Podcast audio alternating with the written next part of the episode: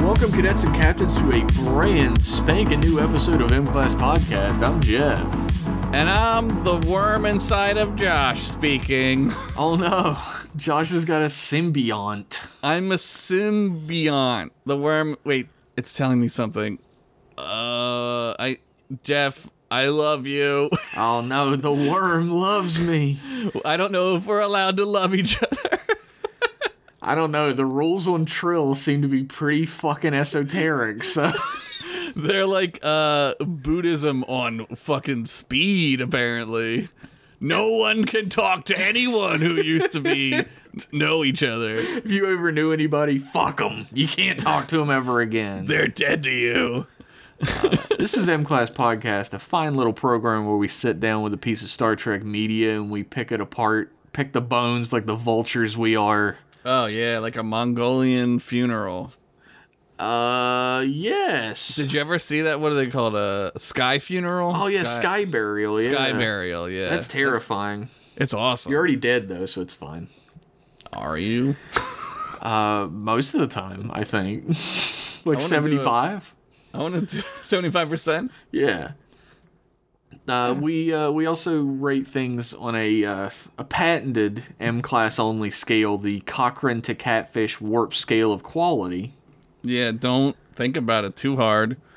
Um, I was, and I made a tweet about this, but I want to make an official statement on the podcast. Uh, this is the Okay. first time my fickle nature has gotten the best of me when it comes to scoring an episode.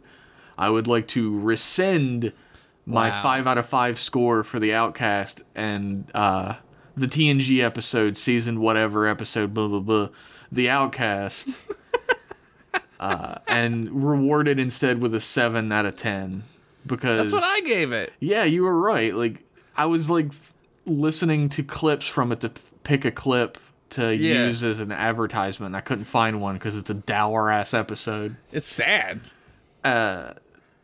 and Not like I was this. like, "This is the score I gave. This is not reflecting how I'm talking about it whatsoever." Like Well, I'm talking about it in a way that's like very much like you need to take it of its time. It has uh, it's coming from a very genuine place of like trying to be accepting and open. Yeah. And it talks about like conversion therapies and the evils therein in a way that I don't remember any other TV show talking about at that time. Those are all Yeah. like big pluses. 5 out of 5 means it's middle of the road. I can't give it that. So it's Yeah, a 7 out of sometimes- 5 to me. well, like I said on Twitter, I already carved the score into your headstone, so we're gonna have to get rid of that headstone now. Well, hopefully I don't die first. Your headstone it says, uh, "Your name, Jeff Queefmaster Pennington." Wow. Just like I always wanted. gave the outcast uh five out of ten dot dot dot Very small wiener. totally real small wiener That's what I get for leaving Josh in charge of my tombstone. shouldn't have I made just me wanted your- pepperoni and cheese. oh my god Wa-la-la-ba-ba-da-ba. now i gotta find a tombstone commercial Uh, this episode is the um, third episode in Pizza Man's patented LGBTQ lection. speaking of tombstone pizza man huh Oh, yeah, Pizza Man loved them pizzas. does he call them pizzas I do, in my heart of hearts. did you ever go out on a date with somebody and call it a pizza and then they just immediately ended the date No, you know what's funny is that there was such like contention at my college where everybody would like fake argue over whether it's called soda or pop. yeah it's called soda but So I okay. started calling it sody pop, yeah and literally no one on earth can be mad at that. It's so old timey and cute. no but you're you're like the switzerland of that I am of a that. Switzerland of that. It is called Yeah. soda. Yeah, it is. No, if you call it pop, like get the fuck out. If you call it pop, that's fine. I mean, I wouldn't touch you, but if you call it pop, I would swipe whatever on Twinder. Twinder. Winder. Yo, I just invented the greatest dating app, Twinder. Uh, that was such a grandpa thing to do. I'd swipe whatever way on Twinder. I don't know which way it is. I don't. Use I don't either. Twinder. God, I'm so glad that I got married before all this. Uh, like online dating became the absolute necessity. Yes, me too. Jesus Christ, we got married so to each other, of course. No, we're uh, we're talking about Deep Space Nine, season four, episode six, rejoined, um, aka the one where there's a lesbian kiss. There's some smooching going on. The uh, Smoochy, smoochy. the story in this episode is a split between Ronald D. Moore and Renee Echevarria, okay. and uh, Mr. Echevarria um, wrote uh, uh, fucking 18 episodes of TNG, 23 episodes of Deep Space Nine. Is that all? uh, including episodes like I Borg and Lower Decks, although he only worked on the teleplay for that. He doesn't work on the new show called Lower Decks, does he? No, not that this uh, convenient memory alpha article is telling me. No, He he doesn't draw Rick and Morty style. no, I, man, I've had to do that twice now. It's surreal since I don't really like watch Rick and Morty and I don't really have any interest in it. So it's very surreal to be Rick and Morty is I really like it. It's funny as hell, but you would. but uh I can understand not. I can understand shying away. I've not watched it. I mean, like I loved Community. It's by the same guy. Yeah, Rick and Morty's like it's like pretty good, but it's like South Park. Like the people who like it will just ruin it for you. Well, that's like everything, really, with the advent of internet. Yeah, I hate it. Fandoms are all bad. News at 11. Except for us. We're the No, best. ours is the only good one. Yeah. Ironically, we're talking about the Star Trek, but we're the best. Um, this episode was directed by a little known guy. I don't know if you've heard of him, uh, Avery Brooks. Oh, yeah. That's why he gets like really good lines in this. Yeah, aka the emissary.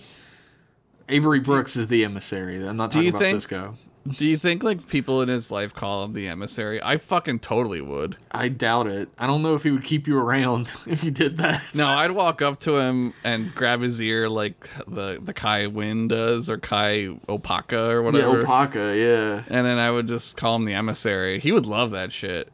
Yeah, he would definitely not mace you immediately. Nah. he's too old. He, he He's 73 years old. he's pretty old. I think he could still take you, to be real honest with Well, you. I wouldn't hit him. He's like my pop up. he would hit you though, is what I'm saying. Yeah. He would uh, he would uppercut you, fucking dragon punch like Street Fighter, and you'd be down. I would be in the hospital for six months rehabilitating. he can he can do a dragon punch in real life. That's why they made him a captain on Star Trek. That's why he can knock out a Q. it's true. Dragon punch. All right, let's get into this episode. Um, well, actually, there were a f- since we do a little like beginning thing usually on the show anyway. I Yeah, a had little uh, warm-up. I had some uh, perhaps less than fun facts to oh share. my god, how somewhat interesting. I know some people uh, talk about this episode as if it was the first lesbian kiss on television, which is not true. Yeah, I've seen before this. I was there was videos of that that I would watch on my television Sure. inside of the blurry space of Channel 99. Sure. Um, the first, uh, um, this was released in 1995, rejoined. So that's important to think about on the like timeline of On our real timeline, on the real timeline that we're on right now, because R18, LA the real ass timeline. the rat that we're all rat. on right now. yeah, the rat race.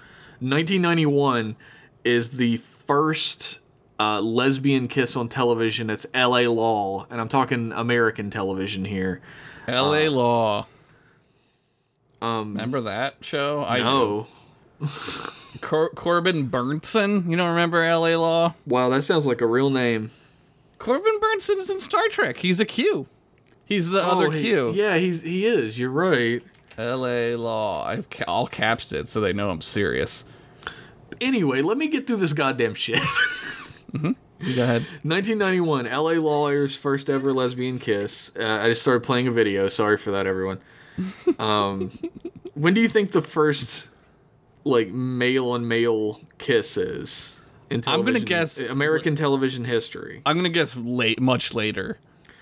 You're right, but do you want to give that a number? 2006. It was 2000 actually, so it beat expectations. If you're being very pessimistic, I was being very Otherwise- pessimistic. Otherwise, it doesn't beat expectations at all. It's almost 10 years later.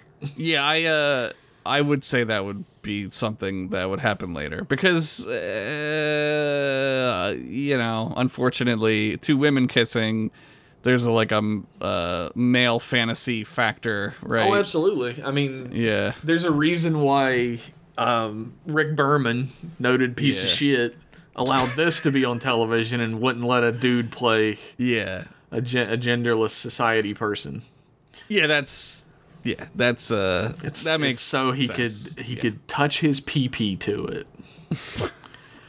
but don't let that devalue the episode because the episode itself is an extremely heartfelt story that uh, it doubles as a really great metaphor, but also is just genuinely.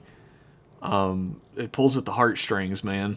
Yeah, Pizza Man, you picked a great collection. Sorry, but um, these are sad. These are sad episodes for sad boys like me.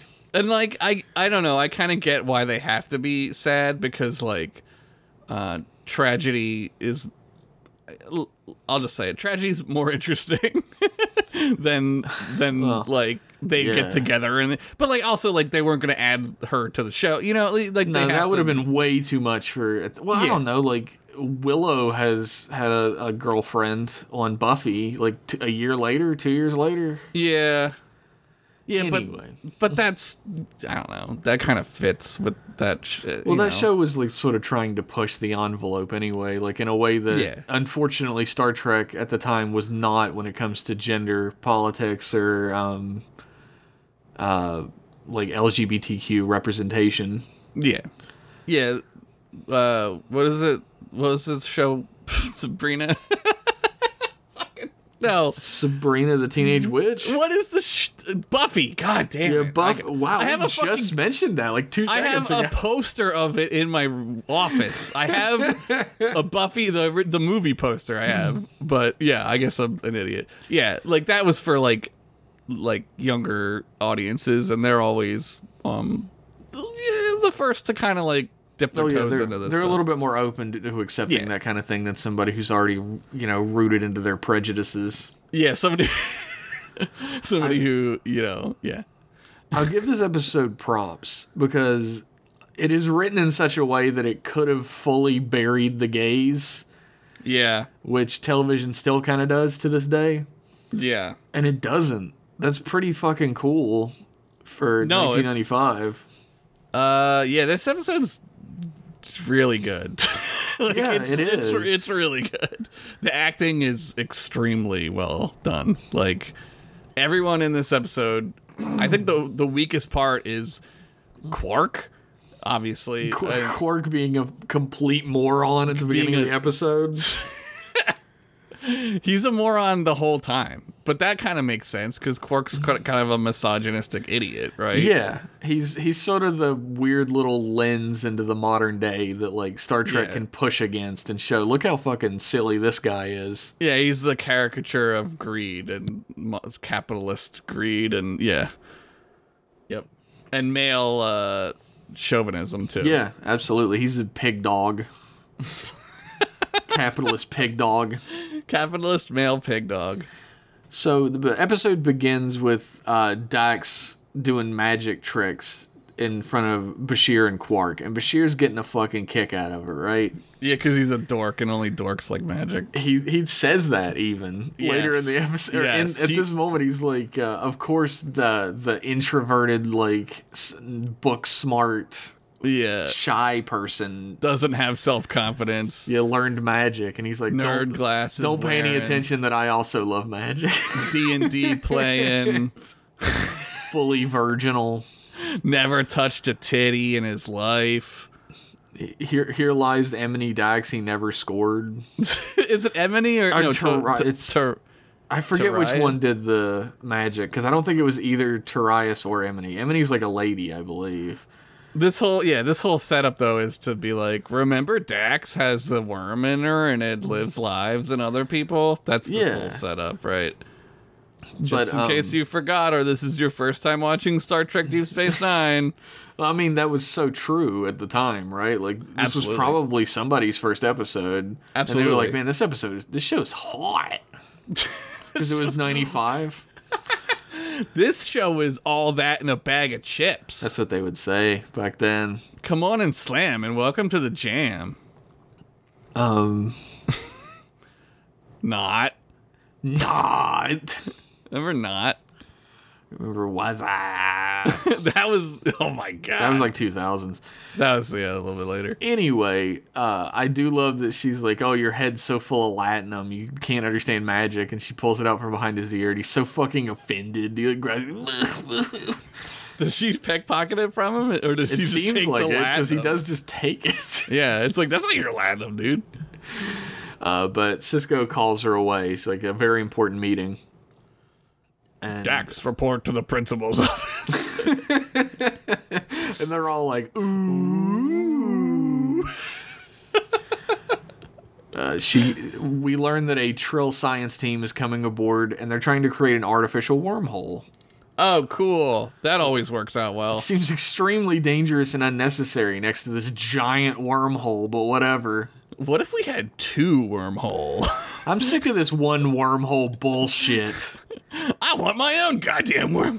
I'm sick of sharing it. Let's get one that's just Starfleet's. I bet that was it. too. One with hookers and blackjack. You know what? Forget the wormhole. Uh, the leader of the team is Lenara Khan. Yeah, not to be uh, confused with uh, con con. or Sheer Khan. oh shit. yeah. But um, Cisco's like cagey about it. He's like, you know, uh, you have three months of leave. You should take advantage of it. You should like take off, go on a vacation, Yeah, go to Riza and get borked. get get quarked. Get florked. That's what they call it. Quark said. He was outside the door. He's like, yeah, let's go get quarked. it's never gonna catch on, Quark.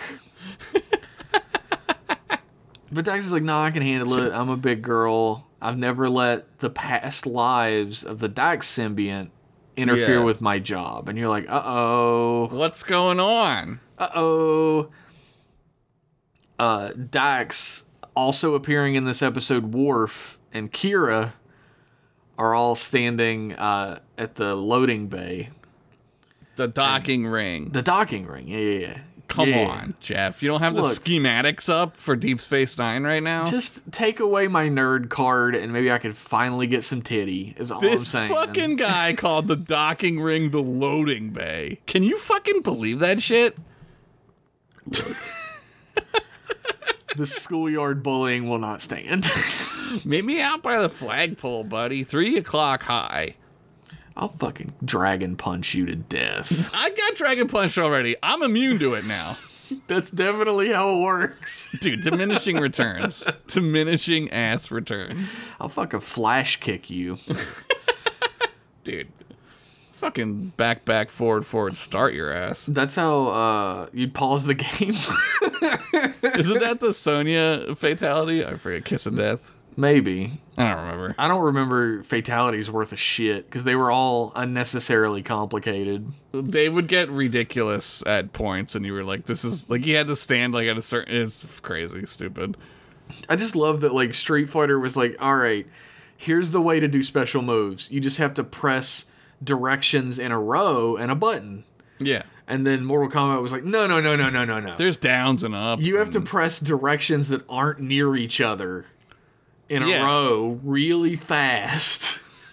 dude and you have to write it down in your notebook somewhere there's a notebook that has every fatality written in it and a map of Metroid for E NES.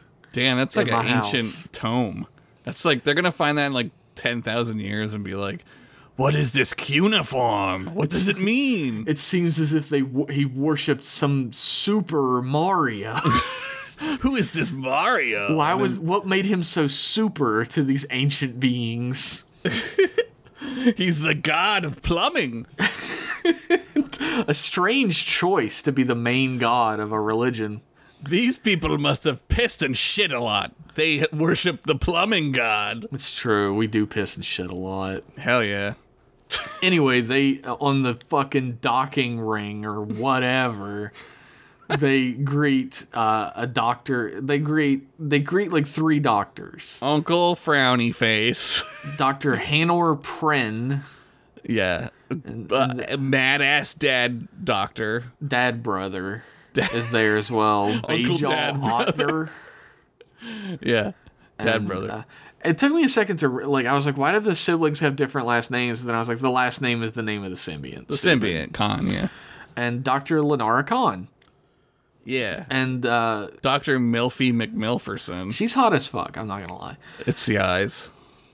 And uh, during this scene in particular, this is neither here nor there and has nothing to do with this episode.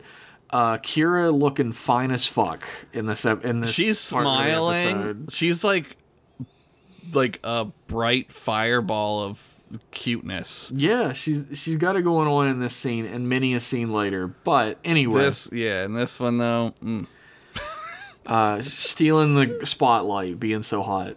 yep. Uh, but Dax and Khan greet each other and they're like, "Oh, it's a long time. It's been a long time." And they like split ways and there's this obvious tension between them. Yeah. And Kira's like, "Oh, did did you know her?" And he's and Dax is like, "Yeah, she used to be my wife." And Kira goes, She spit takes. She wasn't even drinking anything.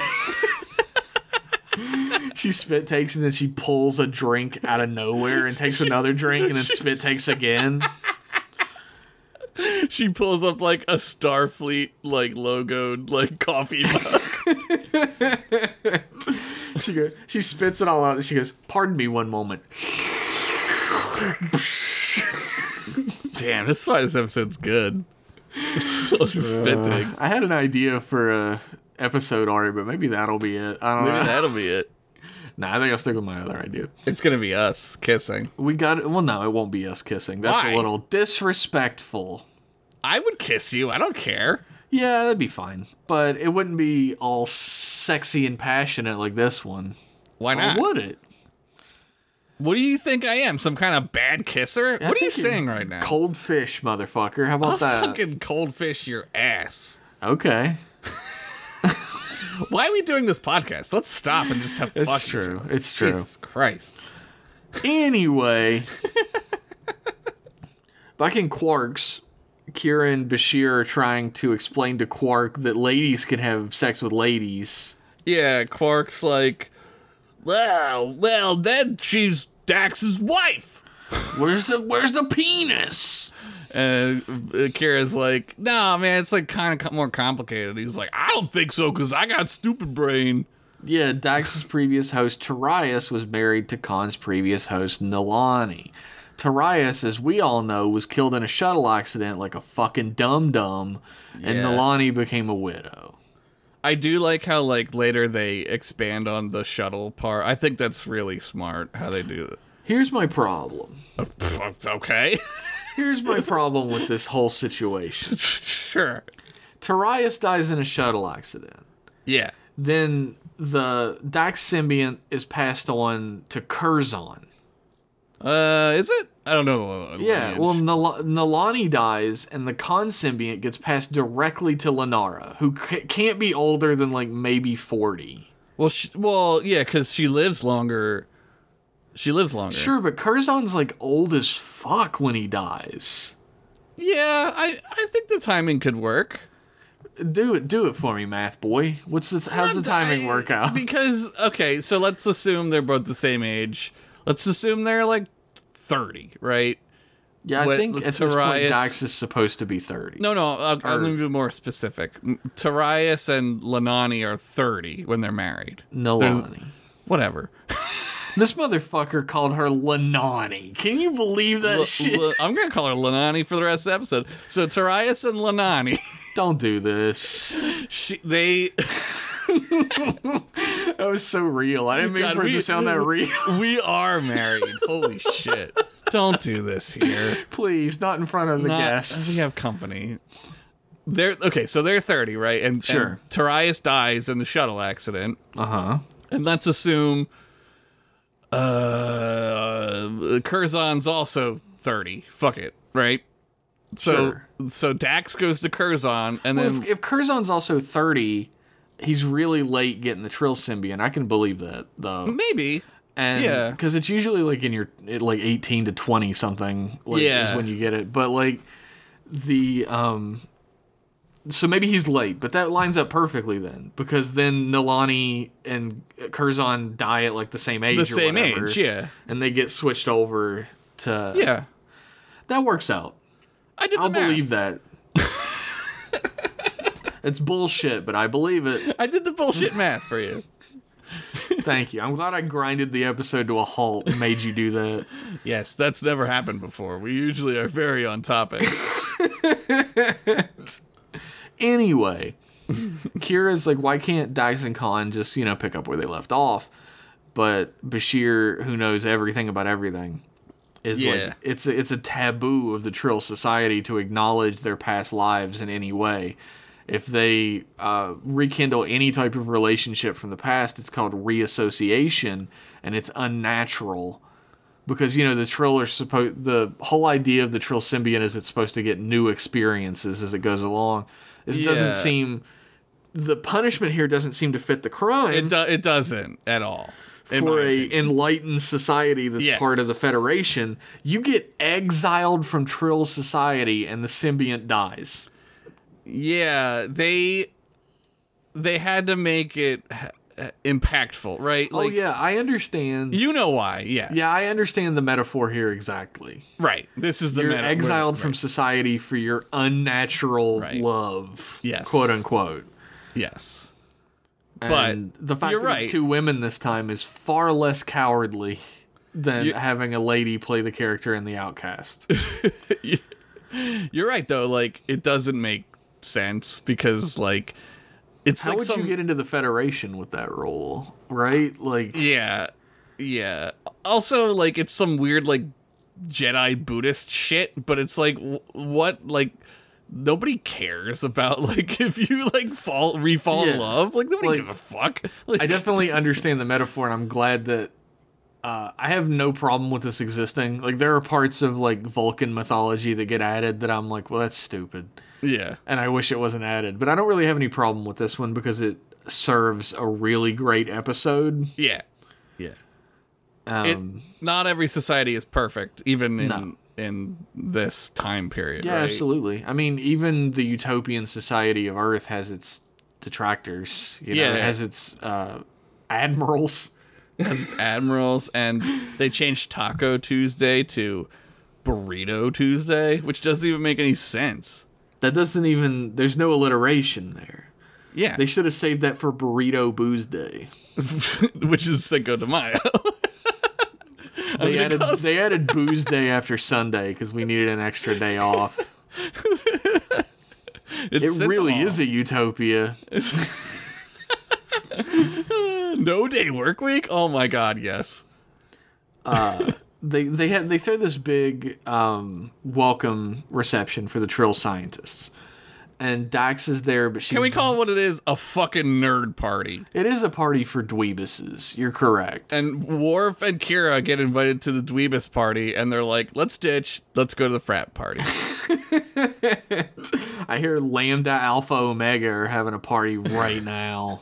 Here, Delta Iota Kappa. is- I stole that from a, a a visual novel video game that you now know that I know exists. well, somebody listening to this is pointing at the screen like Like like Leonardo DiCaprio. like Leonardo DiCaprio. Like Yeah. I know that. yeah, it's a reference that like maybe three people will ever know.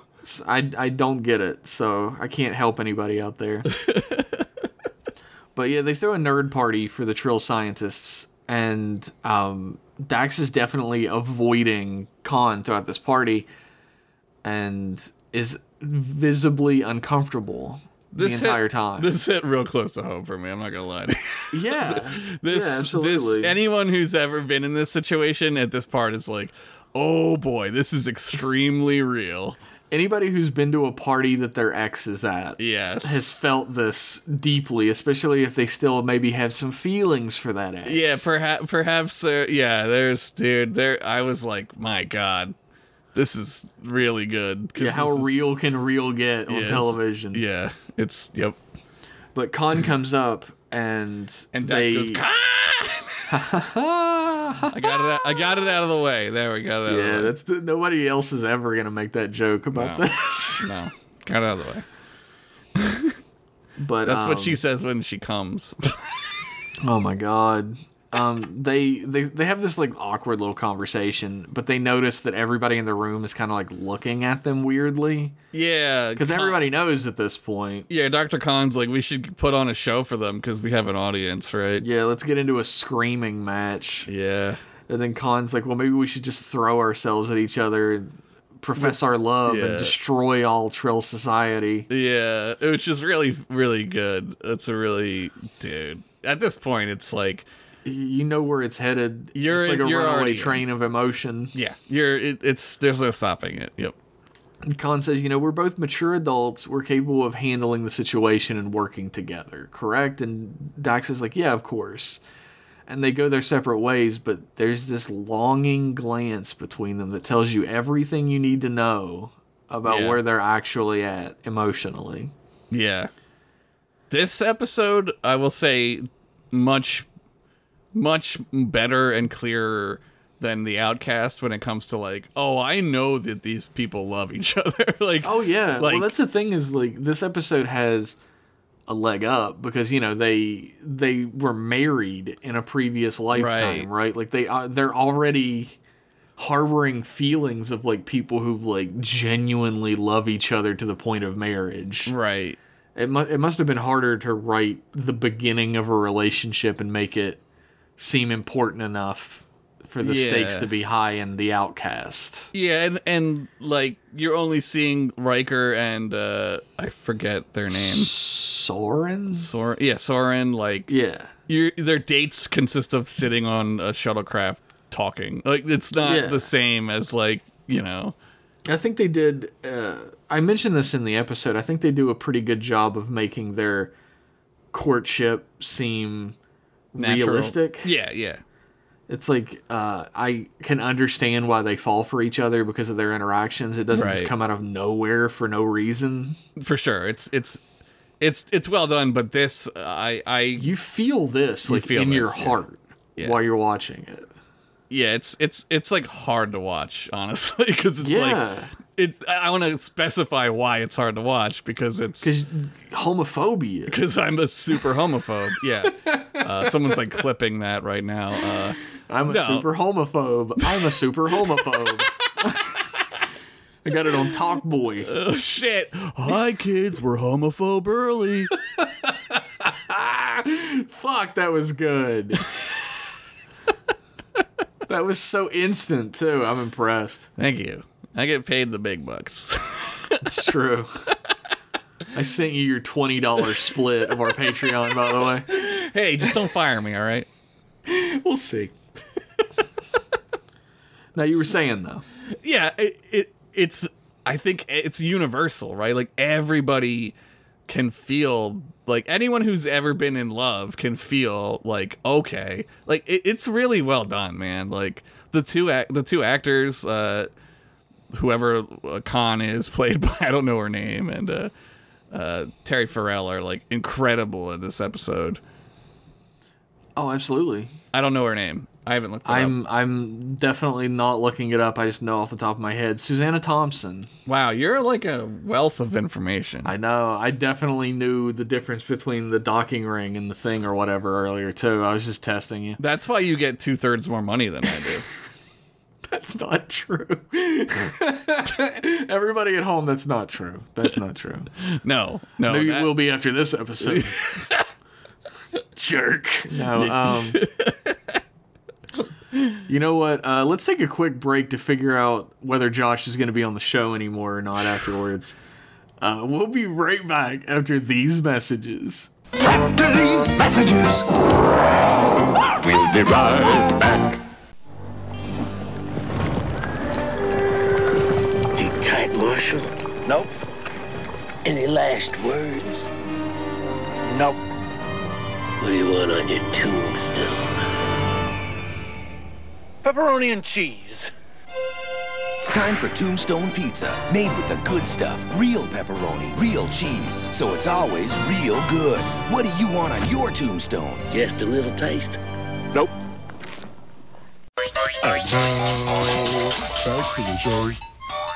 Welcome back, everybody. Hopefully, you enjoyed that great Tombstone Pizza commercial. Now you have to do it.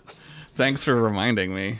Uh, Josh is going to stay on the show. Um, Oh, thank God. during the break, which ended up being like 35 minutes, uh, I we started talking about Girl Scout cookies, and Josh Yeah. demanded that we move this conversation onto the show. So there will be a, s- a short intermission where we talk about Girl Scout cookies for a You second. were saying that there is you have scientific proof I do.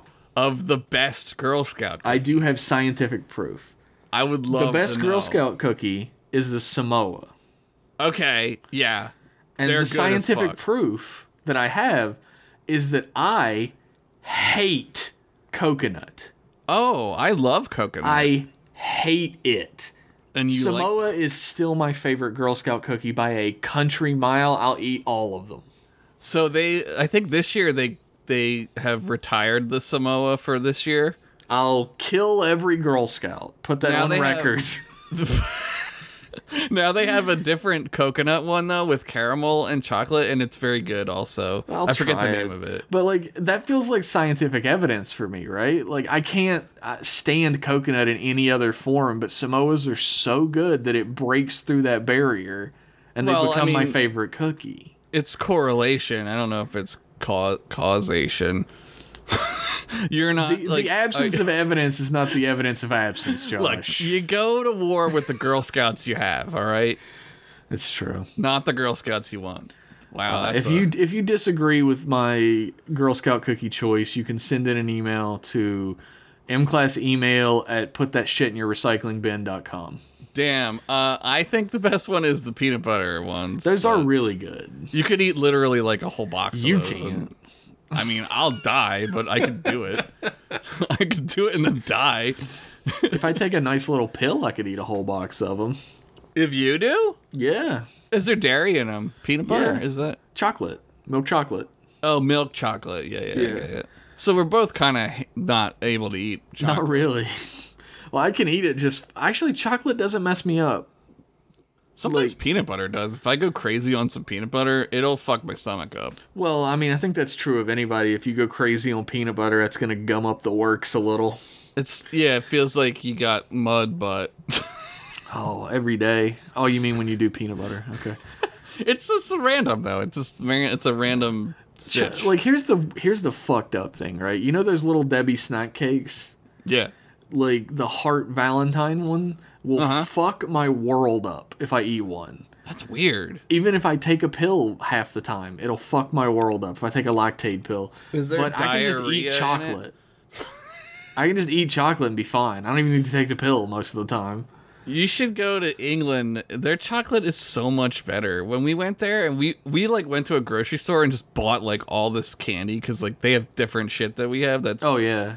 and and it's so good. It's it's like American chocolate sucks. Well, there's no quality control of No, American chocolate. it's like there's like cardboard in America. Yeah, fucking styrofoam in absolutely. it. you can just sell sawdust with brown coating on it to children. That's It's fine. like the scrapple of candy. fucking horsehair in it and shit. That's fine. Do you like scrapple? I hate scrapple. Uh, Scrapple's okay. Like, um, I'm here's the thing. I've never had Scrapple, Scrapple, but I got to imagine it's somewhat like spam. Oh, it's not. It's way It's worse. not? It's Uh, disgusting. I actually really like spam. spam's good. Yeah, I'll Like, eat You spam. fry up some spam, I'll eat that shit any day. Here in uh, Pennsylvania, East Eastern PA and New Jersey uh, mostly, we have pork roll. Have you ever had pork roll? I have not had pork roll. It's like spam, but like in a in like a hamburger shape. Oh, well, like what I love to do with spam is like I, I haven't done it in so long, but I'll cook up some rice and I'll cook up Yeah. some spam and I'll do some soy sauce. You're doing and some teriyaki Polynesian, Mix. son. Oh man, so That's like fucking some good. Hawaii shit. Yeah, Yeah. hell yeah. They love spam in Hawaii. They do. It's weird. I don't know why. Guess the war. Who knows? Probably. We like shipped a bunch of spam over there and they're like, here, you eat the bottom of the horse. And they were like, actually, this is pretty good. And then we were like, oh shit, this Fuck. is. Actually. this backfired on us. Fuck. anyway, back to the episode. it's a very important episode. Uh, the Defiant is being used to create this artificial wormhole through subspace ten- tensor matrices and magneton pulses and space time continuums and whatnot. At the party, the science guys are like, "Cap, Commander Worf, you're commanding the vessel. Are you excited about it?" And he's, he's like, absolutely not. He's like, "Let me sit here awkwardly for five seconds and think of a diplomatic answer to say. I am looking forward to it." And then everyone's like, "I don't think he wants I- to I- do the I science." think you're full of shit, Worf. yeah, and then He's like, well, perhaps it's best that you don't know.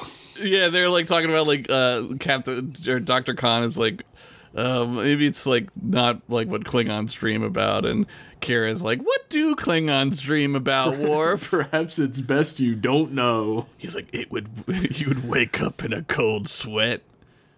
Th- this is some classic Worf shit that you don't get a lot of Yeah. in Deep Space Nine. They So I should just enjoy it. have they should just have him be this the whole time. Like this is the way he should be always on this show. Instead of instead of being his like whiny fucking like wet blanket. wet blanket toxic masculine bullshit, right? Like, why isn't he just like, fuck it, I'm war, fuck you? You Yeah. know? Why isn't he t- the same character as the TNG Worf? Yeah. Damn it. It's like he gets the red the red on and he's like, I suck dicks now. I'm on my Yeah. way to being an admiral. He is gonna be an admiral. He already tried to blow up a fucking planet, so he tried not just a planet, the fucking vacation yeah, planet. he hates vacation so much. Like you thought Picard hated vacation? Nah. Wait until Worf gets there. when Captain Picard was here, he fucked a woman. I'm going to fuck every woman, and by that I mean fuck this planet. He's like a Fuck fucking the super core of the planet. Yeah, he was a super villain for sure. Damn, dude. But uh, Dax and Khan get uh, left alone on the bridge Uh oh. And Khan's like, Oh, I've discovered a few problems. Doc's like, Oh, well, don't panic. And Uh-oh. Khan is like, I'm not panicking. You always say I'm panicking. I like that they have uh, the interplay between like them using the wrong, I guess, I guess pronouns, right? Yeah. They they're using the wrong like I and like per, like second person or whatever because she keeps correcting herself. Like I I mean, L- Elani said this and Tarius was always you know saying that she was being ridiculous and it's it's interesting that they're like It is- confusing them They're so. The lives that they're leading are so intertwined that, like, what's the difference between one of them saying, you know, the other and not, you know? yeah like isn't that the point of the symbiote too also is to like I- i don't know like to to those lines are blurred because of the symbiote why like why again like why is it a taboo i know we should put it to rest because we know why it Yeah, is we 'cause we the know that it's in the metaphor. service of the story. It doesn't make much logical sense, but then again, like a lot of taboos don't make much logical sense. yeah why can't i fuck my stepmom Uh, well, I've got a website for you to check i've out. got After every this. website for you every porn site.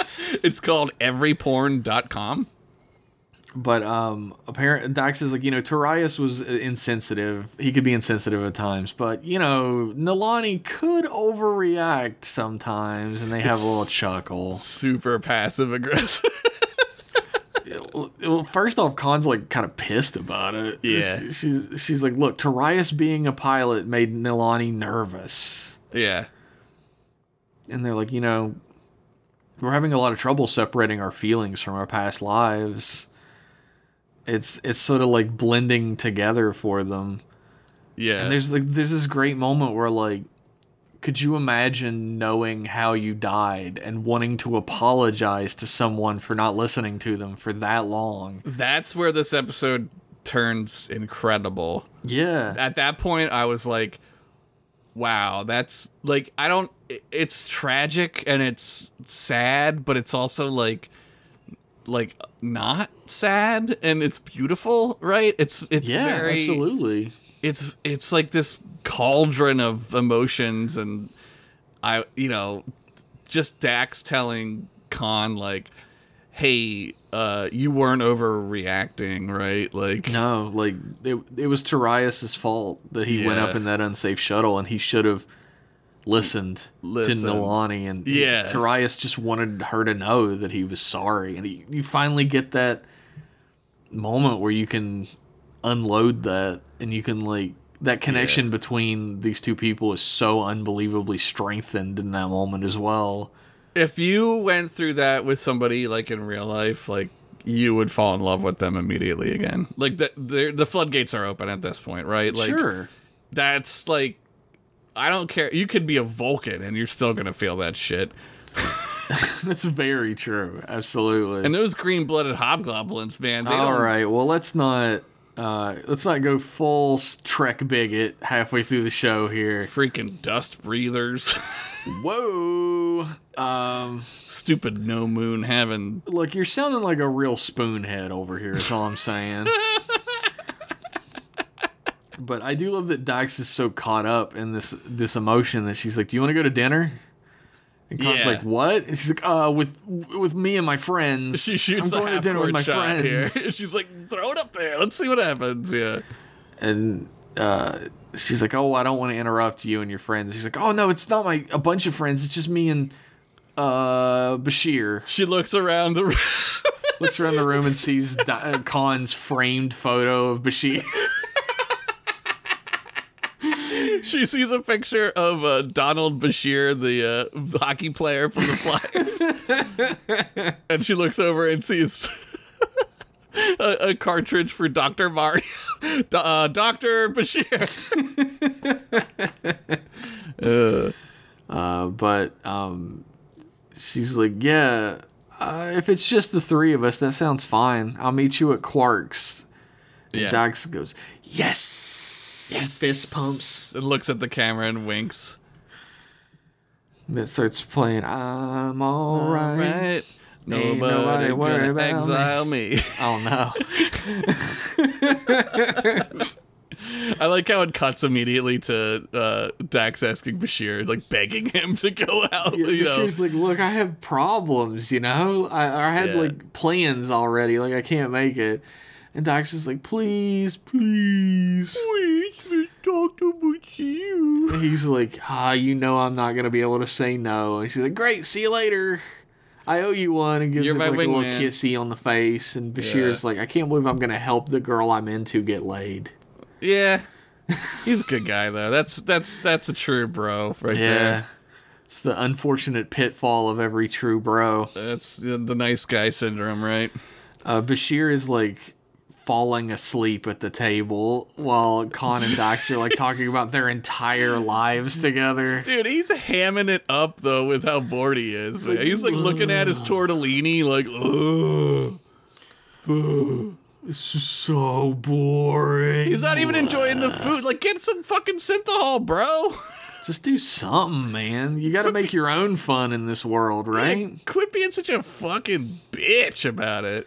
Turns out Ensign Tyler's broken his fucking leg again, so Bashir gets called off to the infirmary. I like how he's like uh the nurse is about to say like it's not a big deal. We're handling it. And he's like I will be right there. I'll be right there. Bye bye. He's like, well, boy, I gotta go do doctor stuff.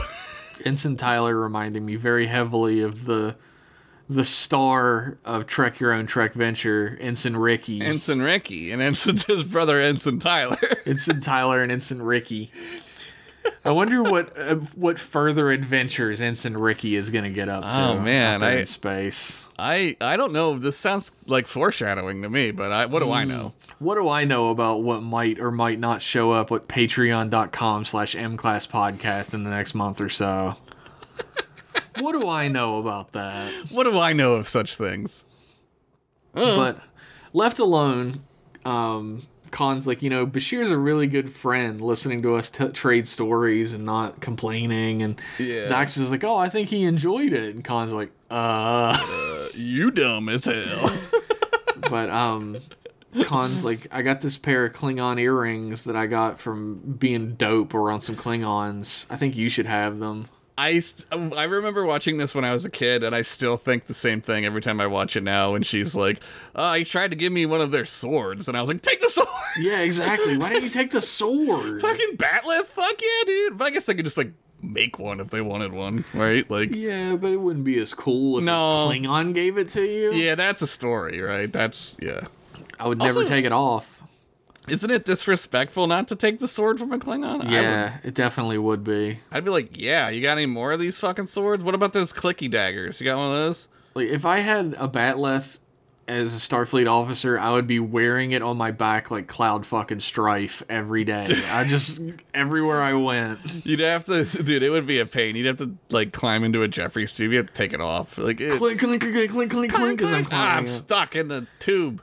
I- take I the take a sword s- off. I take a swift turn. I behead Nog on the promenade. Oh no, Bashir, get up here. We can grow his leg back, but we can't grow his head back. Just reattach it. Just sew it back on. Put it on backwards, like 3PO. That'd be funny. Idiot. Uh, they they set up the Defiant for the test using I don't know laser beams or whatever. yeah, they do shoot science at space and stuff. I don't know. Oh, before this, Doctor Prin, aka Doctor Prick, he Yeah. sees the two of them at the table exchanging gifts and holding hands, and he's like, "Hmm, taboo." This fucking guy, like this fucking piece of shit. Who the fuck spies on people when they're eating dinner? Like, what a piece of shit. he runs off to her brother and he's like, Dr. Otner, they were almost touching fingers. Blah, blah." And really, in his pants, he's getting a raging trill bone. Yeah. He's getting a spotted boner, uh, just some spotted dick. I, I like to imagine that the trill spots like go in like a swirl around, the dick. yeah. I guess for some it might, right? That sounds great. but uh, Dr. Otner's like, look, can we just fucking do this experiment, you weird ass voyeur? Like, can we? They're He's just like, why friends. are you telling me this? Why are you? T-? Yeah. He's I don't not want to re- hear about it. He is concerned. Like, well, let's not give him too much credit. He is. An Yeah, idiot, he is. But He's, he's he just doesn't want to hear about it is yeah, the thing. Yeah. Out of sight, out of mind, right? And as they open up the wormhole for 23.4 seconds, which is a new world record for wormhole. Long enough for me, if you know what I mean. Do you want to expand upon that? It's. I'm gonna expand that wormhole, if you know what I mean. Man, Look, I love space anomalies, all right? It's my fetish. 23.4 seconds for Josh Henderson, a new world record. That's like Superman level, man. Bu- bu- bu- bu- oh. oh no. Oh god.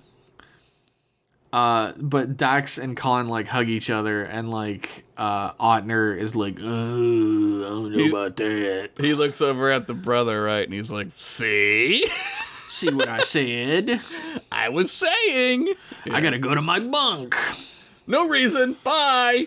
But Don't come in. uh, uh, Otner and Khan, brother and sister, are having dinner at the Replomat, and Otner's like, "What's happening with you and Dax?" Yeah. Khan's like, well, "What do you mean?" She's like, "Yeah, I saw her. Uh, you guys embrace when the wormhole was open for 23.4 seconds. Did you give you the horn?" and she's like, "What? What the fuck are you talking what do about?" you nobody talks like this. What do you He's, s- he's like, uh, "I saw you together the previous night. She went to your quarters." No, he's asking her. Like he's being real fucking cagey. Like Yeah. he's he's because she says uh dax thinks we should use like a class 4 probe because it's the shields or whatever and then Because it's the dopest probe in the whole fucking fleet. yeah because it looks like a tiny little death star it's cool or a star destroyer uh and then and then otner is like oh dax thinks so huh like he's being real shitty and he's Oh, like Dax "Uh," thinks so, huh? With her vagina? with She's like, what? yeah what and, and, and he's like when did you talk to dax and she's like oh uh, khan's like oh she came to my quarters and then uh otner says something like what'd you guys do it's like so fucking Yeah. shady like He's like, look, people are starting to notice how affectionate you two are towards each other, and you can't do this. This is against our whole society. Wink, wink, audience. Wink, wink. Wink, wink, audience, and then Khan and- just gets up and fucking leaves, which is the correct thing to do.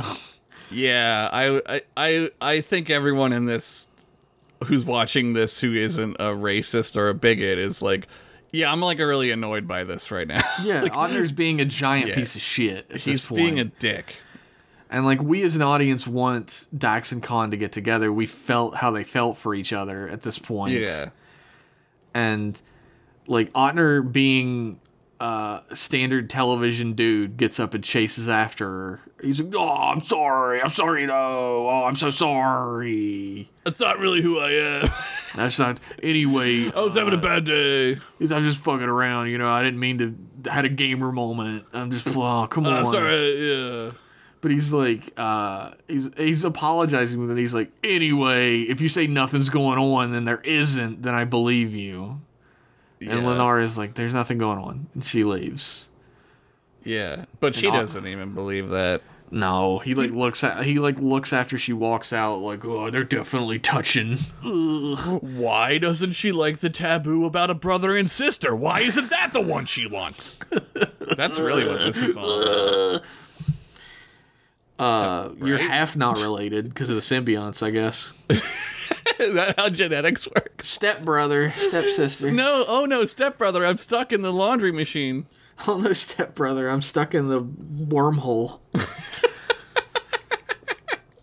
But uh, Khan just goes straight to Dax's quarters because she's so upset. I mean, this tells you everything. Like, who does she seek comfort in This is- immediately? yeah, this is like I I had like a flashback to like college. I just had like this weird like like she storms into the room and it was it's like it's like dorm rooms, man. It's like some Oh, yeah. dorm room ass drama going on, right? Like I was like From the "Holy shit." cafeteria to the dorm room. Yep, yep.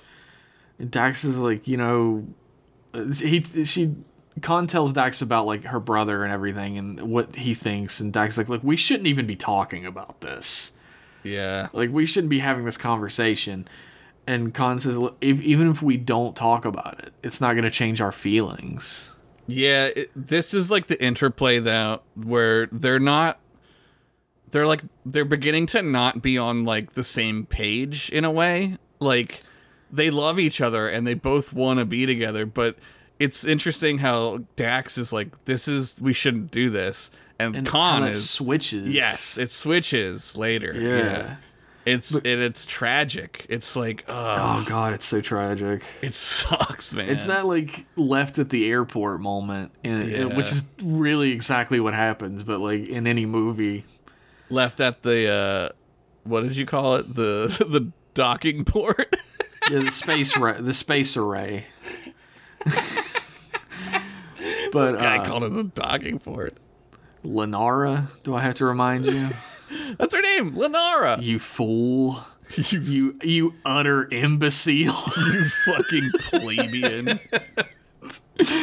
but uh like this is when Khan's like look even after all this time i've i've not gotten over you like they're done using other people's names Yeah, they're to not- hide behind right their feelings are their own regardless of where they originated and i mean there's a great moment in this episode that because there are detractors to this episode who are like oh the only reason the two women can love each other is that one of them was a man in a previous life but there's a moment in this episode when they're having dinner together earlier after B- bashir leaves and i should have pointed this out along the way but where they have this whole conversation that ends with Khan realizing you and I, Jadzia, and uh, Lenara, yes lenani Nilani's the old the old body. Lenara is. i've the just new been body. saying da- con for Yeah, but the Yeah. po- the point is that it's not the symbionts.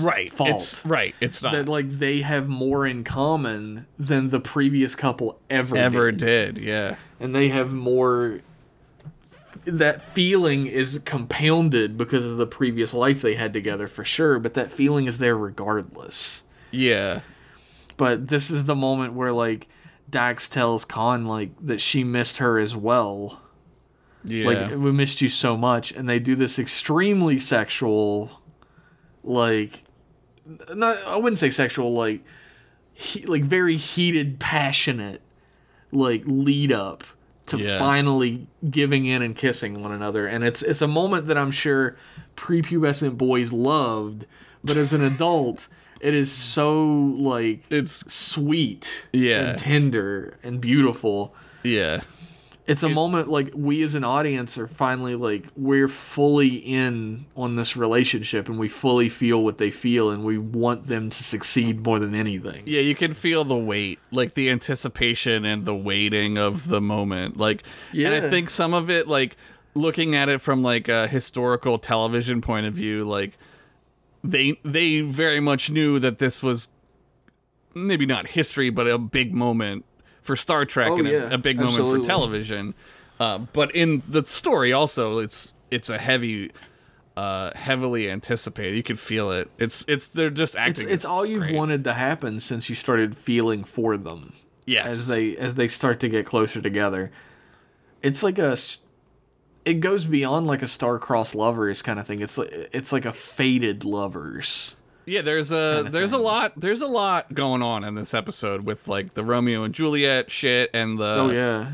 but also like like um there's like a lot of Buddhism, there's a lot like you said like a lot of uh like fate like uh you- they're they're meant to be together like the, Oh their- yeah. their Across lifetimes they're meant to Yeah. be together.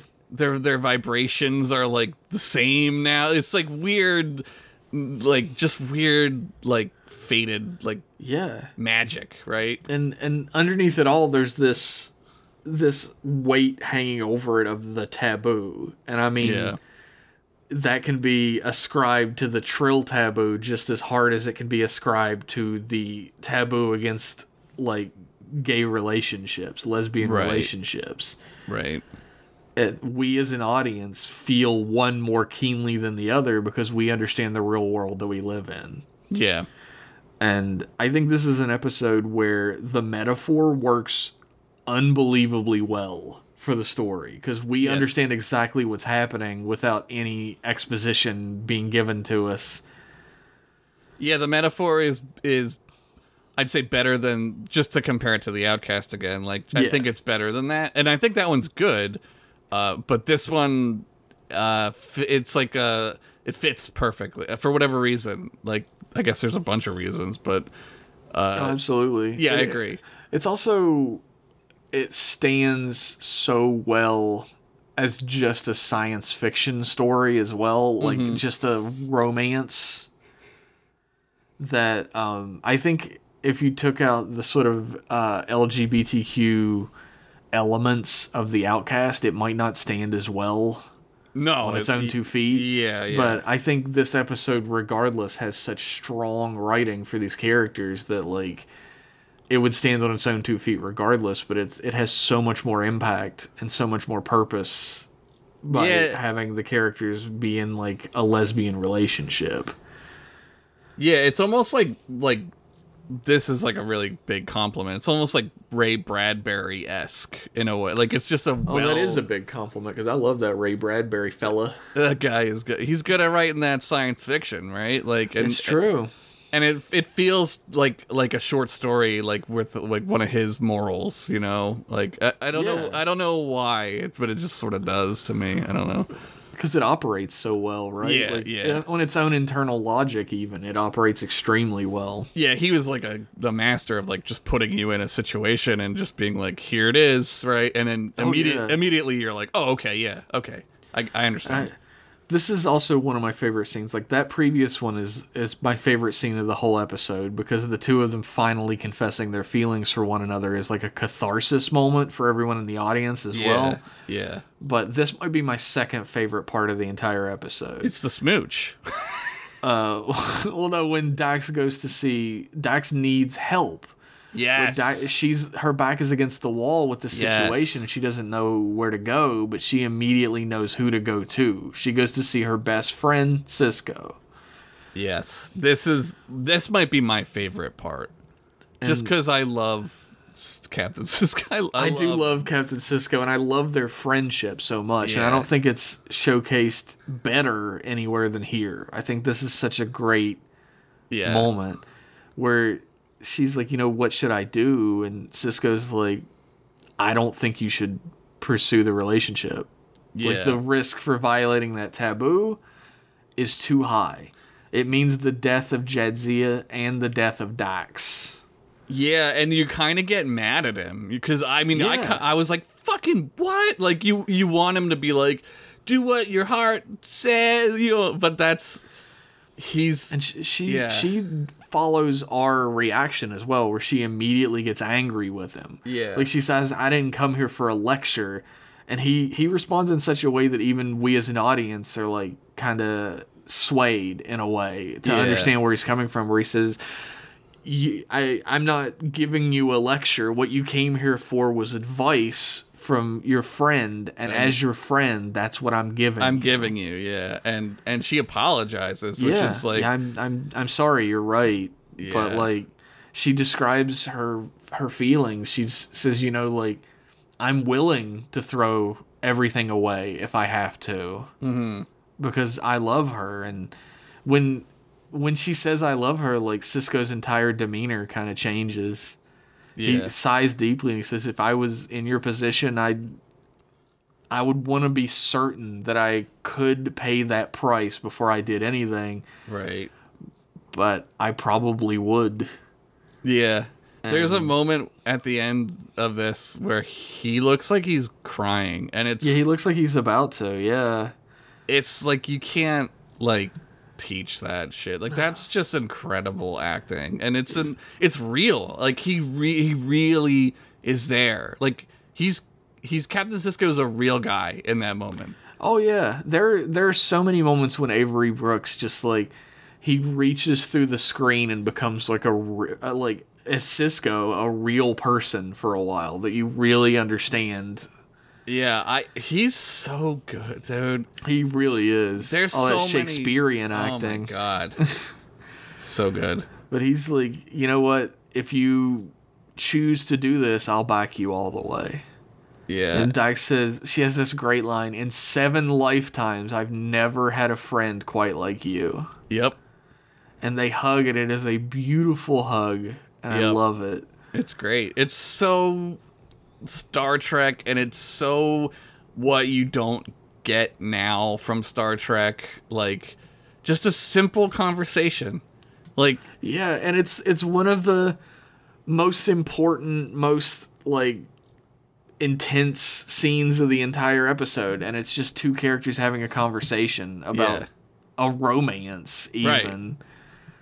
it's just it's just them talking, and it's incredible. Like, do that. no, stupid. Dig up. Write that. Yeah. uh, back on the Defiant, they head out to reopen the artificial wormhole. Oh, and they're they're yeah, gonna this is they're my gonna send second the favorite part. they're gonna send that cool ass probe through it. Wait, what could go wrong? And when they send it through it, the wormhole collapses immediately and just explodes. Yeah. Hull breaches, deck five's fucked, plasma leaks in the engine room. Dr. Khan is down there. along with- Hobgoblins throwing gr- hobgoblin grenades. Speaking of the hobgoblin, Michael Eddington is also down there. Man, you got me looking at him in like totally different ways, man. Yo, Like, here's a, I want to talk about that in a second. yeah, I, But, know, like, I as soon as I saw him, I was like, oh, Jeff's gonna have something to say about that in Oh, a I good in a do. good way. I do. The um they can't contact the engine room, so Dax immediately runs down. She's like, "Send a damage control team after me. I gotta go get my wife."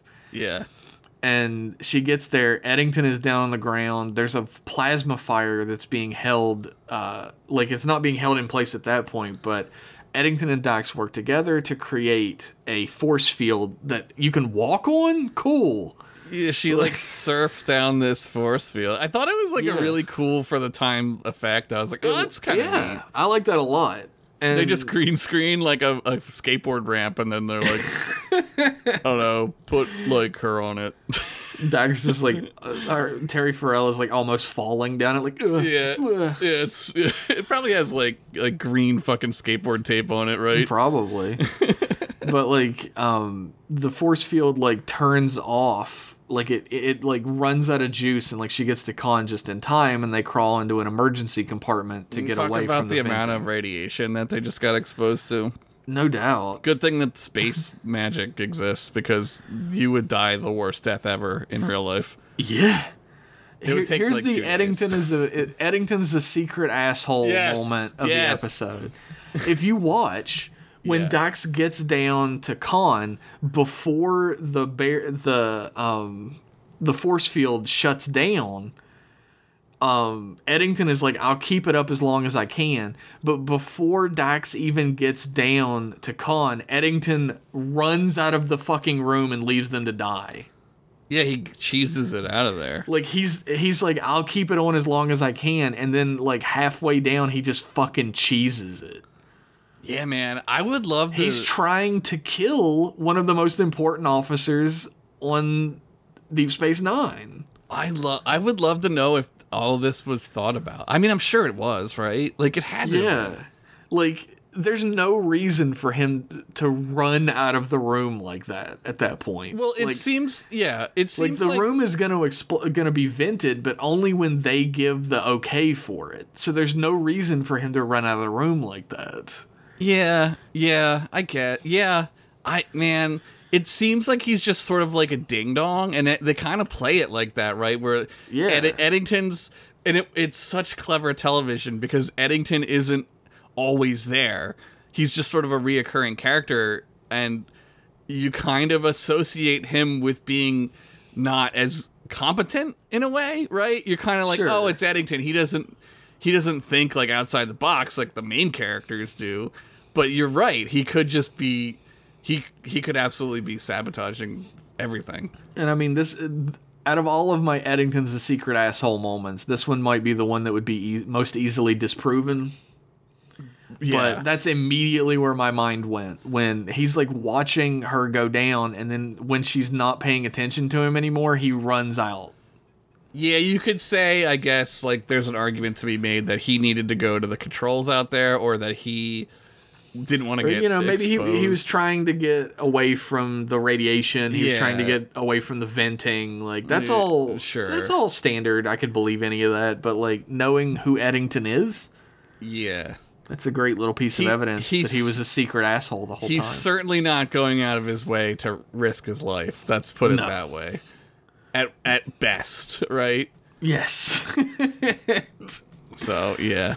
and speaking of going out of their way to risk their lives,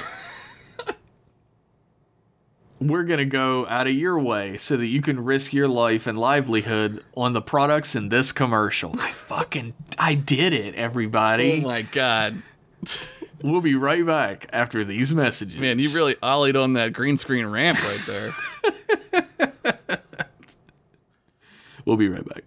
After these messages, we'll be right back. Moving out! Up and hills, down and dales, as we hit the dusty trail, army ants we go marching along. We are bad, we are boss, we've got guts that swish and squash, army ants we go marching along. Army ants! Then it's high, high, hee for the anti-artillery. Shout out your orders loud and strong. Grab the egg! For where'er we go, you will always know, army ants we go marching along. Army ants! Sold in squadrons of three and eight from half row. back to the show. Welcome back to our fine program where we're just going to hop directly back into the episode. We're gonna hop erectly back into it. at the while Dax and Khan crawl into an emergency compartment, the entirety of the engineering is vented into space. Can we call it what it is? Cozy smooch hole. It is a cozy smooch hole. Khan and- tells Dax, you know, like I don't want to lose her again, and Dax says, "You never will. You never will." Yeah, it's like you, I don't know, like you kind of like at this point this is when I start to be like, well, obviously you're going to feel that way because of what just happened. And like I don't know, like does that does that matter are they distorting their feelings at this point cuz I don't know, man. You know what I mean? I mean, they Like- were already so like in love, right? I know, but like they they ugh, dude, it's the it's tough to tough to know cuz that near death experience like I mean, guess there, like, there have been times in my life where I thought I was for sure in love, and I definitely was not. uh, "Are you talking about me?" Because you can not break up with me on the podcast I'm, right now. I'm That'd gonna be break great. up with you on the podcast. Not here. We go again. It's uh, I've I've changed the passwords to the Patreon. Look, just because I'm putting in one third of the work of this this relationship, is this is maybe too specific.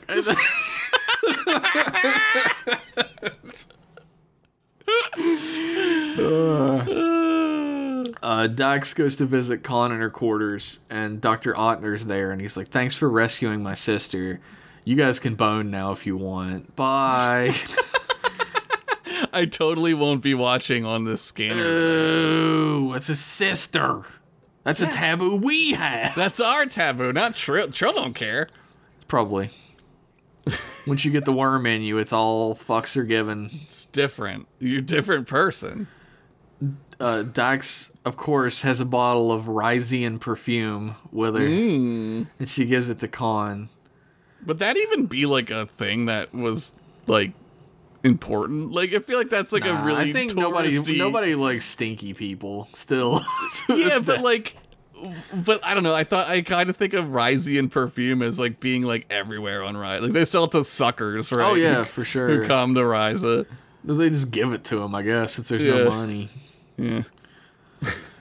But uh, they start to talk about what could have caused the accident. You know, fucking reverse flux inverters, too much air in the balloon, etc., etc. Sure. and Khan's like, "Oh, I'm so, I'm so guilty because the Defiant got fucked up." Dax is like, "Ah, you're just worrying about nothing, just like that one bitch you used to be." Wait a minute. I just had an epiphany. Okay. You got me in crazy Eddington conspiracy mode. Yeah, What if he fucked it up on purpose? it could be, man. Like he he like fucked up the um, probe specifically Yeah. so that it would detonate when it went inside the fe- when it went inside the wormhole. Yeah, and it fucks up engineering and like he was there. like he, not he- that like he may have been trying to damage the Defiant, and it Yeah. like it hit engineering by accident. well, he certainly wouldn't want another wormhole like around the Maquis, No, right? Like that absolutely wouldn't- not. That would create a bunch of attention to a bunch Yeah. of stuff he didn't want to be seen. You're right. It was him, dude. Oh my god. Dude, we're secret, uh, blowing, a- this, noted secret asshole, Michael Eddington. we're blowing this thing wide open, man. Here's my question: Where is Scoops McGee with this information? Scoops. what are you doing out there, Scoops? this, this is going to get you a job at the Federation Daily Planet. The Federation regurgitator. You're going to you're going to be on FNN, Federation News Network. Khan's like, uh, I'm. It's gonna be a huge achievement. I need to go back to Trill and like go through all this information, and it'll be like a great breakthrough in artificial wormhole creation. Yeah. Dax is like, well, you know, you could do your research here at Deep Space Nine with me. Mm-hmm. And I'm ready. sh- They have this conversation, you know, like, are you ready to pay the price of exile?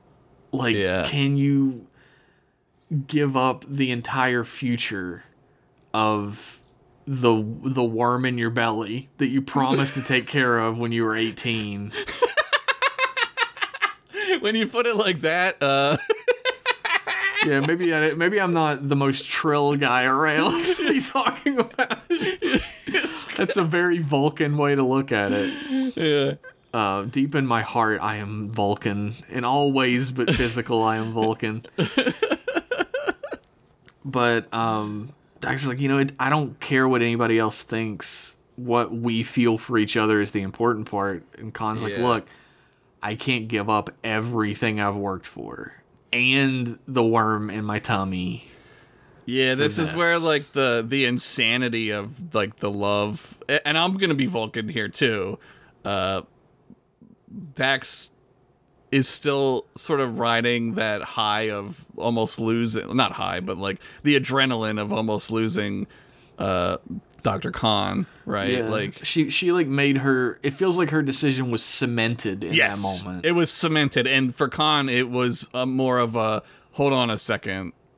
let's hit the brakes, right? So they're Yeah. not on the same page again. Like they're it's, not. it's switched, yes. which is an interesting way to do it. I think yeah, it's really neat.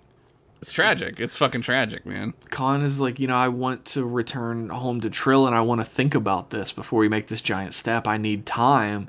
And Yeah. Doc says, if you if you leave, she has that Casablanca line, like, if you leave on that transport tomorrow, we both know Yeah. you'll never return. Frankly, Doctor Khan, I don't give a darn. I don't give a ding dang. I don't give a dig dag doodle. The next day, Worf escorts Dr. Perrin and Dr. Otner, two important characters, to the airlock on the promenade. And he throws him out. He grabs him by the scruff of the collar like a cartoon character and flings him in. Get out of here! And then they tumble. trip. They, they tumble into like a dust pile. it's weird. I love it when you make cartoon sound effects. I should be a sound effects man.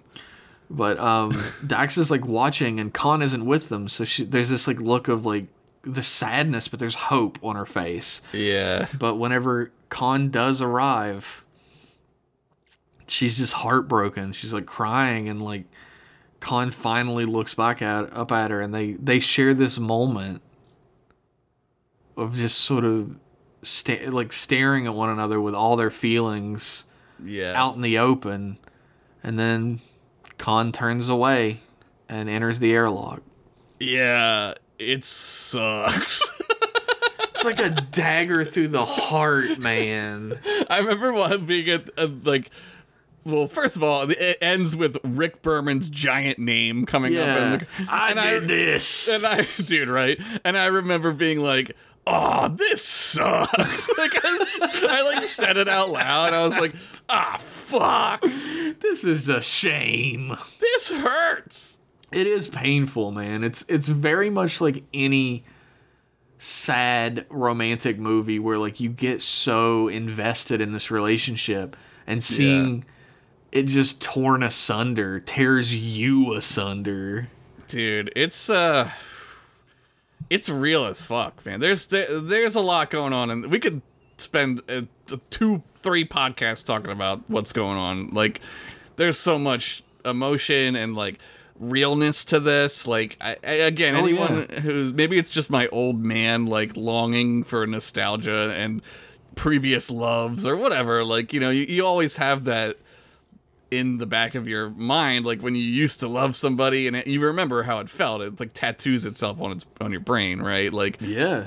it it uh it's just very real and it's it hits it hits home and i think that that's important too to like the the the message of the the metaphor is that like they're two women uh, it doesn't matter they're it's re they're really in love like their love is like love Yes. is love is the is Yes. the entire point of this episode and like the only thing that's keeping them from being with one another is a societal like taboo bullshit absolute horseshit societal idea of what love is supposed to be and what love isn't yeah i mean and just I, like I can only imagine the feelings of someone who actually is gay, who like society has destroyed their relationship in the past. Watching this, like we feel it keenly because we feel their love and we feel that nostalgia for lost loves, yeah and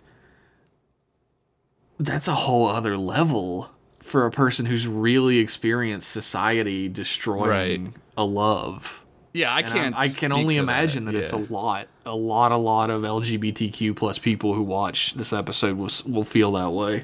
I wanted to sort of talk about like because I know that there's maybe like younger people who don't really understand like how little people talked about being gay in the 90s. It's in, the, in the like early '90s. The only Yeah. time people being gay was brought up when it was a punchline. it was a joke or yeah, that you were being called a slur, right? Yeah. Like, yeah, uh, uh, it- it's not like it was now. Like, honestly, like uh, pre-internet, nin- 1995. I know AOL. We were just talking about AOL, but AOL was around. But people people weren't talking in public about this. Th- There were always areas like right, like like cities and uh, they had like their like affiliated the neighborhood, right? Like all, all that was around, but in like normal conversation in that time, people did not discuss this.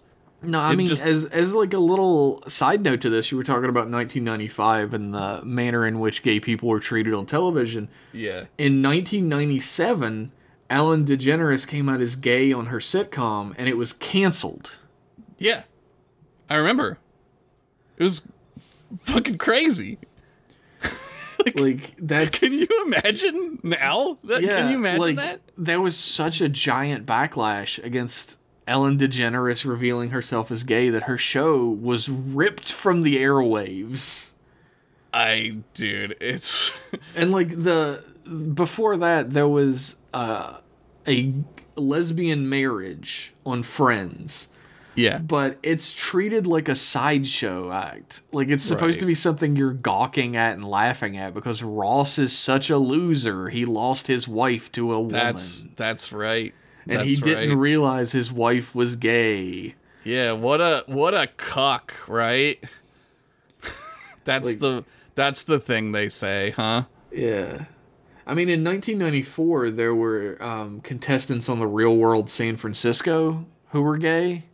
Yeah, um But I mean, ninety percent of the show was like the homophobic other people in the show reacting to them. So. well it was uh yeah, he, uh well I forget his god damn, what was his name, but he had AIDS. uh, Zamora, Pedro, Uh, Pedro Sean Zamora. Sasser, and Pedro Zamora. yeah, they, he died he died of of AIDS like a couple years after it. Yeah, So it was like kind of a double whammy, right? Like like not only do you have like a gay like cast member, but you have them living with somebody who had HIV, which at the time, holy shit, dude, like yeah. That there was a lot of backlash to that as well. Like MTV just didn't give a fuck. No, so they MTV kept it on. I will give credit to MTV for that. I do not appreciate MTV creating the uh, uh, reality TV nonsense No, that we all no, live in now. thank but, but yeah, back in the day, man, MTV like was pretty cool about some of that stuff. Like not everything, but some of it they were they were pretty good about. And uh,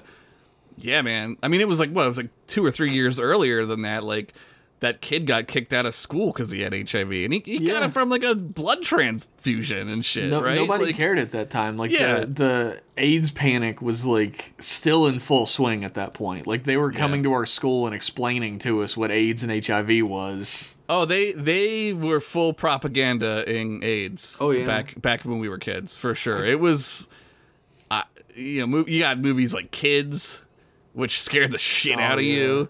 Well, there- I think it's imp- important to point out because there are people across the pond who have been screaming at the show. Probably already sent an email in by now because I was talking about the first gay kisses on American television. Yes, there were. Yeah, I think it's important to point out that on the uh, UK show EastEnders in 1989, they had the first lip to lip gay kiss Mm-hmm. Yeah. on British television, and it was two dudes yep, and it took us until 2000 yeah. Ten years, eleven years later. Yeah, and it's a totally different.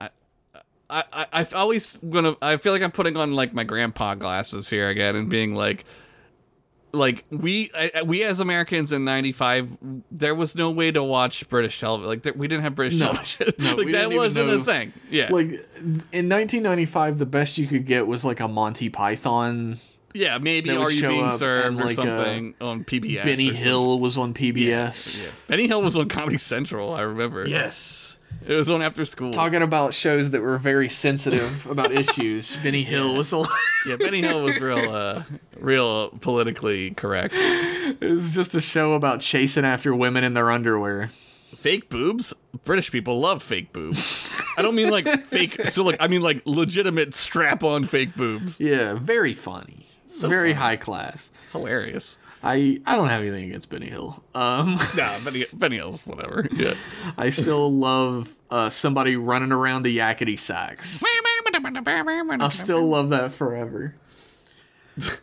um, this episode though, um, I mean, you know, you can point fingers and be like, "Oh, well, it's the lesbian kiss." Of course, it was. Well, you're right. That's uh, unfortunately how network television works. But I think people forget the genuine, like, deeply heartfelt love story of like Yeah. lost and regained and then lost again love that this Yeah, episode for sure. represents.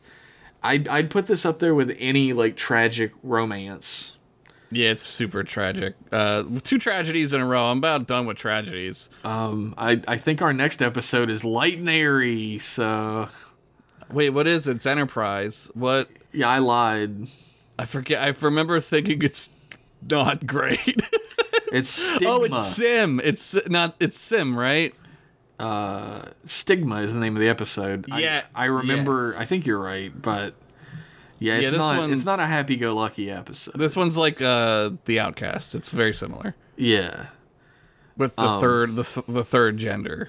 yeah. This is an episode that I'm really not looking forward to watching because I genuinely don't like that episode. So It's tough. It's a tough one. Archer's a pretty big dickhead in this yeah, one. Archer is so against his own characterization in that episode, but we'll talk about that next time. yeah. um, I think I got to give it up to uh, Terry Farrell and Susanna Thompson, who do an amazing job of like conveying genuine feelings and drawing us into their relationship.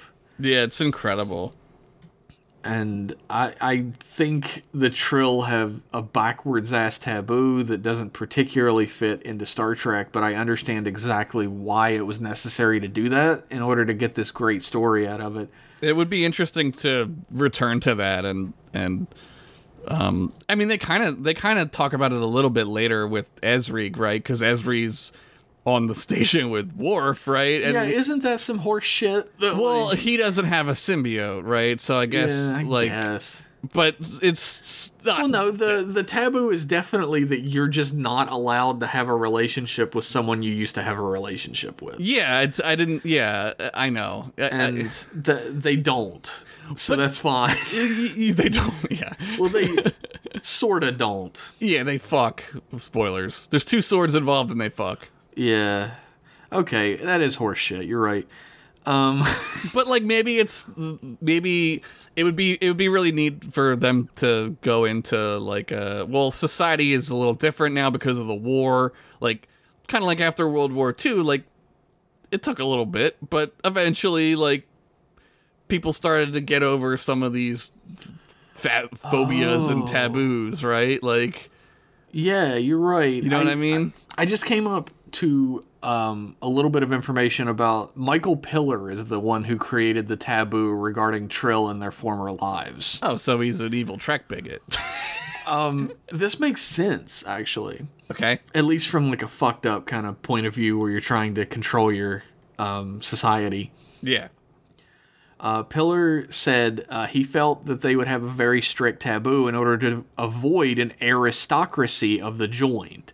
I get Otherwise, they would only want to hang out with each other, their dear old friends from 500 years ago, and it would become Yeah. a really screwed up caste society. it becomes like a Habsburgian monarchy at that point, right? You're just in you're you're inbreeding not really, but you're inbreeding in terms of like the symbiotes, right? Like yeah, okay. Uh, that's that's actually really clever. I have to agree. Like, I understand where it comes from now, and I find that to be really clever. I understand how it developed now. I still think, of course, that it uh, probably needs to be abolished. Well, because it's yeah. It's like the Jedi, right? Like it's like the don't get attached to anybody, but like at the same time like that's not teaching you how to deal with those feelings. Like th- eventually you're going to get an Anakin Skywalker who's going to turn into Darth Vader, right? Like you, Sure. you're just you're just sweeping it under the rug. You got to you got to teach these kids how to fucking handle this shit. You can't just be like, "Don't love anyone." That's crazy. So like, it- it's crazy. like you can't control who someone loves. I think Yeah. that is um, an important message for uh, America and the world, but Yeah. is also an important message in this episode. I will say this do yourself a favor and don't care who someone loves. Your life will be so much better. who cares? It's just love is love, man. Let people be with whoever they want to be with. Why does it fucking bother you? I had I I was thinking about like the uh well, the the argument that it's like, well, it's a lesbian kiss, and I I don't know. I feel like don't like feed into that narrative. Call call them out on it. Be like, yeah, it's a lesbian kiss. Do more lesbian kisses, right? Like like why uh why limit the the the this why like what am i trying to say like why spa- back up the stigma that a lesbian kiss is not as important as like a male to male gay kiss or anything else right I guess like it's true. I guess it's very true. call them out on it be like yeah f- be proud of it yeah it's a fucking lesbian kiss motherfucker so I, uh, Oh, what I finally got down to the reception part of this, which is what I was looking for. And um, according to Ronald D. Moore, some people felt betrayed and didn't want to see this episode in their homes. An affiliate down south actually cut the kiss from the broadcast, the entire scene. in the south you say huh Mm, shocking. well, that's weird I, I do love uh, writer Renee Echevarria said, My mother was absolutely scandalized by the episode, shocked and dismayed. She told me, I can't believe you did that. There should have been a parental guidance warning. Oh god. so stupid. Steve- It's so stupid. It is so fucking stupid. Renee Auster recollected that a man called the show and complained that the you're ruining my kids by making them watch two women kiss like that. It was a production assistant who took the call. After hearing the man's complaint, the PA asked if the man would have been okay if, for his kids to see one woman shoot the other. When the man said he'd be okay with that, the PA said, You should probably reconsider who's messing up your kids. Oh my god. Uh, So this episode needs a score at the end of the day. I'm I'm leaning toward like an 8.5. Here- here's the thing. I'm thinking this is a nine. I was going to say 9. All right, 9. I'm thinking this is a nine out of ten episode, which is this is Deep Space Nine, right? This is saying something. Yeah, there's a lot of 9 out of 10 Deep Space 9. ep- There's a Yeah. few 10 out of 10. There's like one 10 out- for me anyway. Yeah, there's a- there's a few ten out of ten episodes Yeah. of Deep Space Nine for sure. yeah. like uh, Under a Paper Moon. Um, yes, the Pale Moonlight for me. Under, yeah, Pale Moonlight. like, Anything with moon in it is a 10 out of 10. Moon is a ten out of ten. like there are some ten out of ten ass episodes. I'm I'm gonna say this is a nine out of ten episode. I yeah, I agree with that. I That's I, yeah. I have never been so involved personally and emotionally in a television show romance before. yeah. It throws you in there. Uh, I, I gotta admit, I was not looking forward to watching it just because I remembered. I was Oh, like, Oh. it's a dagger through the heart, man. I was like, well, I'm gonna go watch a 45 minute sad fucking marathon right now.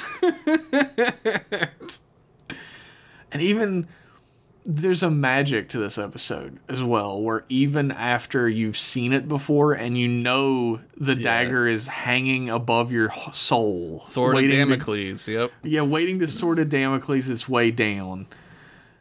You still feel the all the emotions that lead up to it keenly. It's a you roller still, coaster.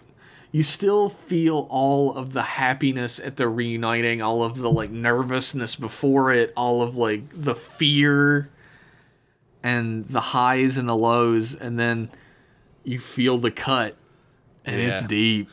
It, it's yeah, yeah. It's rough, man. It's so good though. Like you gotta every uh, the acting is just it's incredible. Every everybody in this episode. I think Bashir's like the weakest part of the episode, and he's Bash- yeah, Bashir's playing like a comedy role in yeah, this he's just a, episode, he's so it's just a whatever. dingus. Yeah, But I mean, this episode is so heightened by like the scene with Cisco and Dax, like discussing everything. Like, where she goes to her best friend for advice, and maybe she doesn't like the advice he gives, yeah. but she still appreciates it. And you know, he he does that great best friend thing. No matter what you do, I'll be behind you. yeah, he's a real good friend. and that strengthens these two main characters' relationship in a way that maybe we hadn't gotten up until this point, at least on the same level. I think Yeah, this is um, like they kind of come out and just are like they're friends, right? But this really demonstrates that, like you see why. Oh yeah. and it, it builds on the idea that like you know, in in like the the adventures that we don't see of this of this crew, maybe there's more of that going on with Dax and Cisco, right? Where they're like, oh, like they demonstrate how they're really good friends more. Yeah, when it's not like a life or death situation. Yeah, you have to remember like these people are like scientists and starship captains, right? Like they're not always like talking about their feelings with one another. They also are like, "Hey, let's be serious." Like, you know, like I think that's It's Like- great that they can as well. Yeah, I it think. is, Boy, yeah. that's something. When I go to my boss, if I had a boss, it'd be like, Right. "Hey, I got some emotional issues I'd like to talk to you about." Probably not. well, you could go to me, but then you'd probably just fire me for knowing too much about you. You're you're my boss in this situation. Wouldn't you fire me? No, I'm not your boss, but I'm your uh like it's like if You're I my was you're my business partner, I guess. yeah, like if I was, I'm like Worf, or in your, we're the same rank. so. this as a business is fucked. It's funny, isn't it funny? it's like, what are we doing? I guess we make money and we have to report it to the tax fucking collectors. Da, da, da, da, da, da. yeah. Um. No, I mean I'm sure there are some people who would disagree with this uh this number that like nine out of ten, but um I don't give a fuck. I'll tell you what would be more offensive to me personally, besides the the lesbian kiss, uh, Keiko and O'Brien kissing. I have to watch this woman kiss a potato. it's a completely unnatural scene.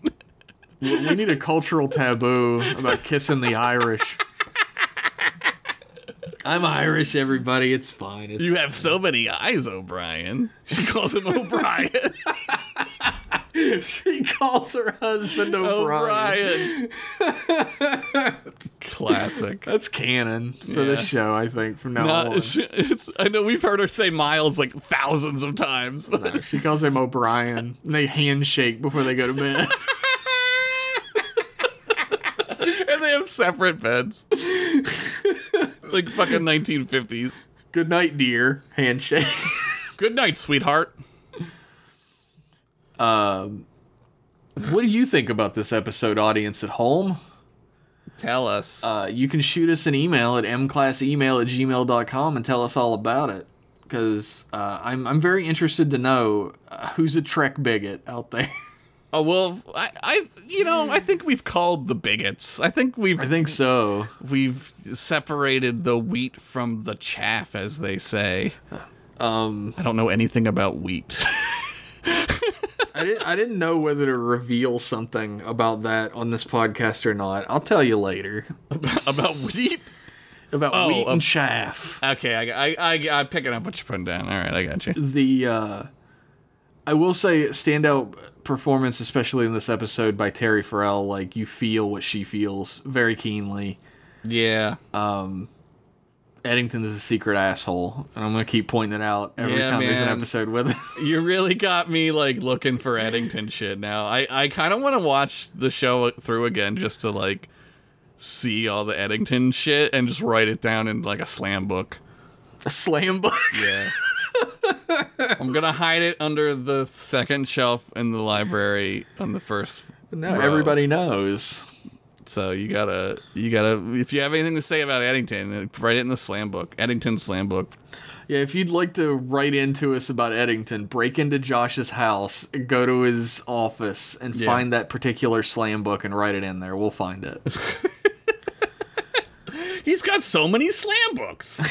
this dude's got a slam book about everything. Allie McBeal. Yo, I could talk for hours about stupid Ally McBeal. single female lawyer Single- having lots of sex. this was my favorite show. Why doesn't the the biggest one, Ross, simply devour the other one? Uh, this is the end of the program. Goodbye. I would like to thank Vitizen for the use of his track Outer Space Race for our title uh, music, we appreciate you, Vitas, and everybody head on over to iTunes, Spotify, Bandcamp, or wherever better music is found and pick up some of that Vidazen goodness. V I D A Z E N. Uh, I'd like to thank everybody over at patreon.com slash mclasspodcast. Where for as little as a dollar, you just whistled for Lassie? where for as little a doll- as a dollar a month, you gain access to behind the scenes posts, uh, new uh, wallpaper art, which again, I, I noted last time if you don't follow us on Twitter, you probably don't know that I make a piece of art for every episode of M Class Podcast. and Yeah, you get it's that. you gotta fucking yeah, you gotta check it out. Check that shit out. What are you doing? Find it at patreon.com slash mclasspodcast. And for a few dollars more... Good movie. Boom, boom, boom. That's the good, the bad, and the ugly. Yeah, For a few dollars more, you get access to other podcasts like a brand new episode of Jeff and Josh Shoot the Shit went up about a week ago where we talk about The Witcher. Spoiler And we spoil alert. it for real. yeah. And uh, also, you gain access to commentary tracks. Like we've done tracks for Teenage Mutant Ninja Turtles, Super Mario Brothers movie, Beastmaster Two, Rumble in the Bronx. Mm-hmm. It's a great series. It's great. Uh, we're going to be doing a new commentary track soon about a movie chosen by you, our patrons, at patreon.com slash mclasspodcast. By the time this goes up, we'll probably have already chosen it. I don't know. Probably. Go check.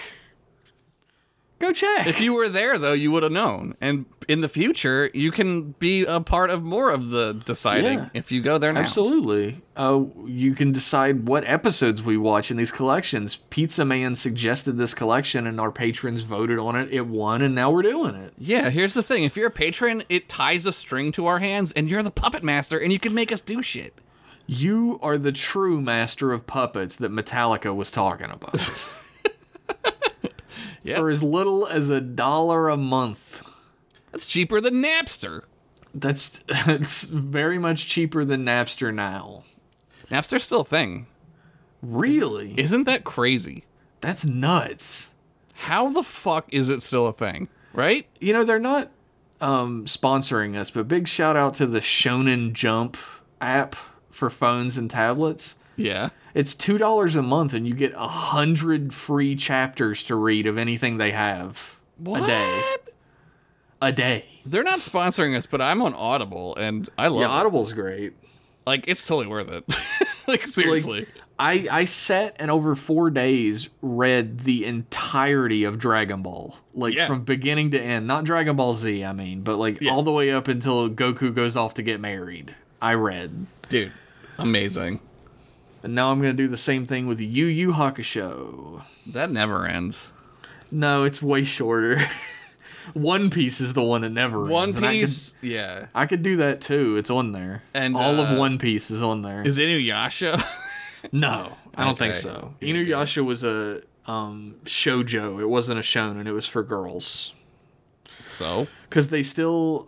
Well, it's not on the Shonen Jump app, then, is it? Fucko, they're Well, different I wanna magazines. watch it.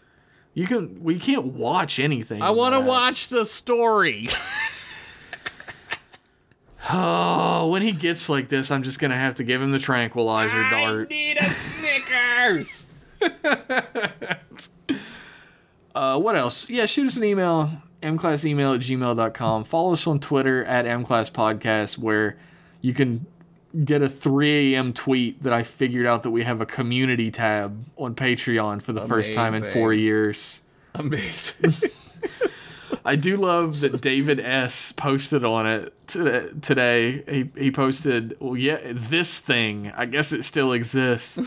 and then Yakub responded, hey, Jeff. so I just responded, hey, fellas. That's so good. That's so good. I love our fans. Yeah. Become one at patreon.com slash mclasspodcast. You get access to a Discord full of these cool folks, and they all love Star Trek. it's great. Star Trek, my favorite manga. Thank you, everyone, for tuning in to M Class Podcast. We will be back in one week with more M Class goodness. So bye bye. Bye, butts. Rude.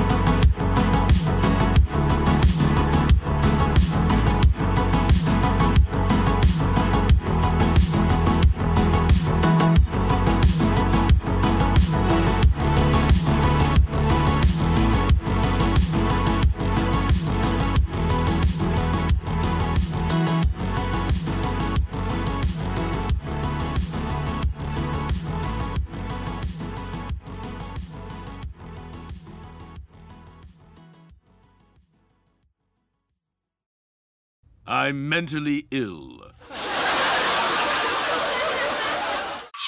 Trek with your boy.